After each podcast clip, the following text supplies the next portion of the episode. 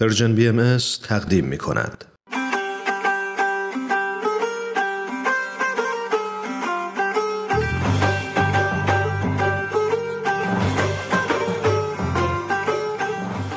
سربلندی ایران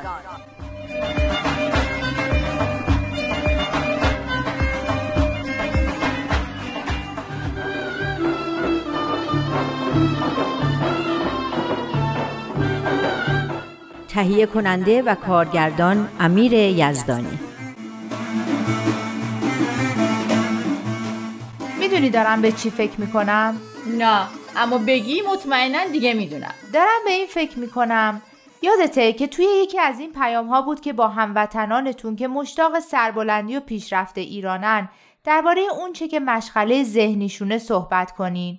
داشتم فکر می‌کردم که مشغله ذهنیشون دقیقا همین چیزاست. یعنی چه چیزایی؟ همین تجدد و رفع تبعیض از زنا و کنار گذاشتن تعصب و تقلید و دیگه چی بود؟ استقامت سازنده کردن و امید و اطمینان دادن به آینده درخشان ایران. آره همینایی که تو این پیاما اومده بود. به نظرم خیلی از دغدغه های جامعه ما همیناست. اون شرایطی که حضرت عبدالبها برای تجدد فرمودنم خیلی مهمه. حکومت قانون و مردم سالاری رعایت حقوق بشر و مدارای مذهبی و رفاه اجتماعی ترویج صنایع و فنون مفید و تعلیم و تربیت عمومی و پیشرفت اقتصادی. همینا بود نه؟ آره فکر کنم همینا دفعه اول که دیدم نوشته درباره مشغله ذهنی هموطنانتون باهاشون صحبت کنین زیاد بهش دقت نکردم چون فکر کردم با شما بهاییاست اما می‌بینم مشغله ذهنی ایرانیانی که به دنبال پیشرفت ایران هستن همین چیزاست. همه هم می‌تونن دربارهش صحبت کنن. حتی من. درسته. چرا نکنم؟ کلید پیشرفت و ترقی ایران تو همین چیزاست. در واقع گیر جامعه ما تو ایناست. باید بریم سر همین گیر و گره ها و اینا رو باز کنیم تا ایران آزاد بشه برای پیشرفت. پس آماده ای که بریم سر پیام امروز. پیام 3 آذر 1188 که میشه گفت درباره استحکام خانواده است. آره نوشته حیات یا زندگی خانواده. اما خیلی مطلب داشت. باورت میشه من این پاراگراف اول نه این پاراگراف دومش رو چهار پنج بار خوندم.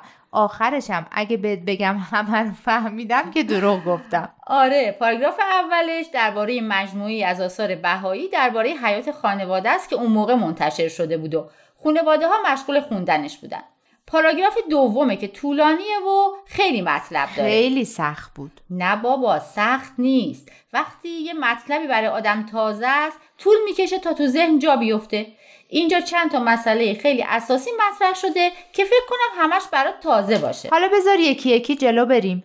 اولش این بود که همه از بهایی و غیر بهایی چون میگه شما بهایی با دوستان و همکارانتون همه دارین تلاش می‌کنین که قدم مثبتی بردارین و جامعه بر اساس عدالت و اتحاد بسازین. از اینش خوشم اومد. آفرین همینه. خب من تا اینجاشو فهمیدم. اون بعدش که درباره زیبایی و بوستان و این چیزاسو درست نفهمیدم که چی میگه. میگه که جامعه بشری مثل یه بوستان یا یک باقیه که گلای متنوع و رنگارنگی داره. آدما باید بدونن که این رنگارنگی باعث زیبایی باغه. یه موهبته نه یه بهونه برای اختلاف و دشمنی. این که روشنه.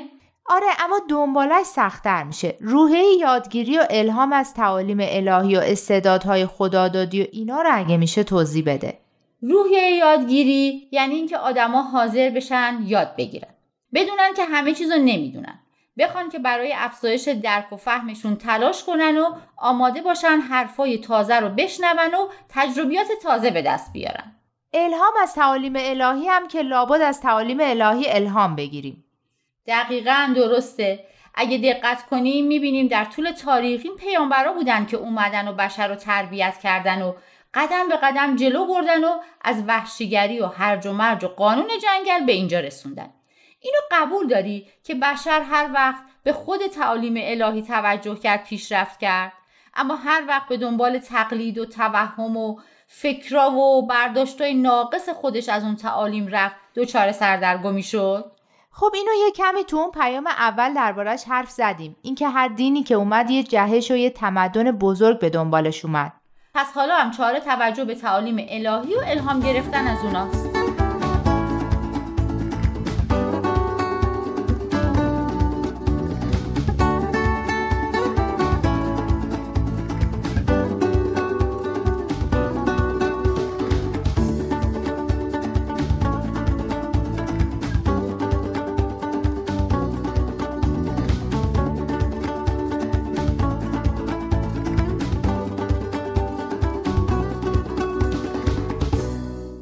تعالیم الهی همینه که چند دقیقه پیش داشتیم دربارش صحبت می‌کردیم از مردم سالاری و حقوق بشر و برابری زن و مرد و این چیزا من کاملا قبول دارم که با الهام از این تعالیم میشه یه جامعه پیشرو درست کرد.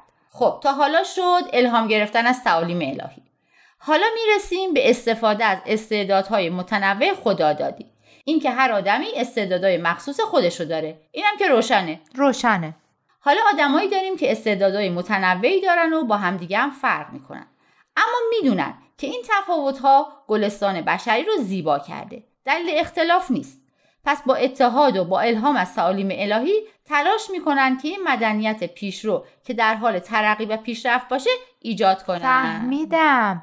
حالا شرط موفقیت در ایجاد یه همچین مدنیتی چیه؟ اخلاق و فضایل اخلاقی. آفرین.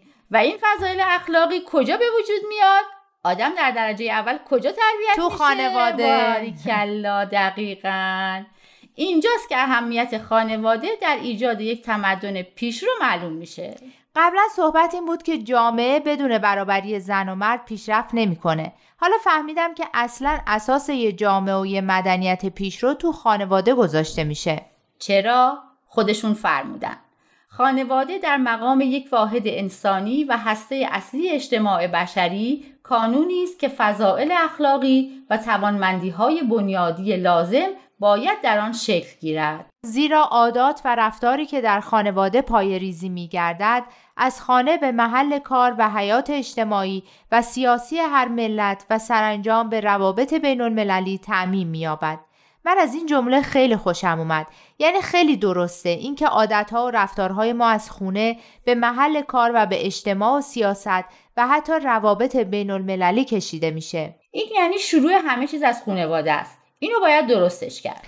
وقتی میخوندم به این فکر افتادم که حاکمیت قانون و دموکراسی و حقوق بشر و مدارای مذهبی و این چیزا رو هم باید پایش رو از خانواده ها گذاشت تا تو جامعه هم به وجود بیاد. به قول تو همه چیز از خانواده شروع میشه. منم همینجور فکر می‌کنم. اگه کسی تو خانواده بزرگ شده باشه که توش یه نفر به بقیه زور می‌گفته بزرگم که بشه یا خودش میشه زورگو یا میشه مطیع یه زورگو. چون کار دیگه ای بلد نیست. سیستم دیگه ای رو نمی‌شناسه. پس باید کار رو از خانواده شروع کرد. اما چطور میشه این چیزها رو به خانواده ها یاد داد؟ همینطور که اینجا هم نوشتن اوضاع خانواده ها خیلی خرابه. کار به این آسونیا نیست. آره فرمودن که ضعف پیوند روحانی تو خانواده ها و رعایت نکردن حقوق زنا و بچه ها باعث شده که زنها و بچه ها مورد تحقیر و خشونت قرار بگیرن و از همینجا خشونت و بدرفتاری به سطح جامعه هم کشیده بشه. یعنی متاسفانه خانواده که باید جای تربیت بچه ها باشه برعکس عمل می‌کنه. بذار جمله خودشو پیدا کنم قشنگتر بود.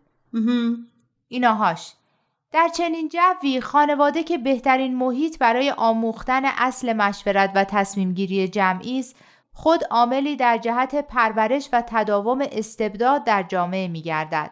آره والا این مشورت و تصمیم گیری جمعی هم مهارتیه که به نظر من اگه تو خانواده های جامعه ما هم جا بیفته ایران دچار یه تحول خیلی اساسی و مهم میشه اینکه یاد بگیریم نظرات همدیگر رو بشنویم و بهش اهمیت بدیم و منصفانه تصمیم بگیریم. یعنی همه با هم یعنی بچه ها هم باید تو تصمیم گیری ها شرکت داشته باشن؟ آره دیگه مثل بقیه چیزایی میمونه که بچه ها تو خانواده یاد می‌گیرن. قدم به قدم پیش میره. بچه ها یواش یواش از تصمیم گیری های کوچیکتر شروع می‌کنن و همینطور که بزرگتر میشن تو تصمیم گیری های مهمتر هم شرکت داده میشن. می‌دونی چیه؟ من می‌خوام حتما این کار رو تو خانواده خودم پیاده کنم. دموکراسی و مردم سالاری از همین مشورت های خونگی شروع میشه. از آسمون که نمیافته تو بغل ما.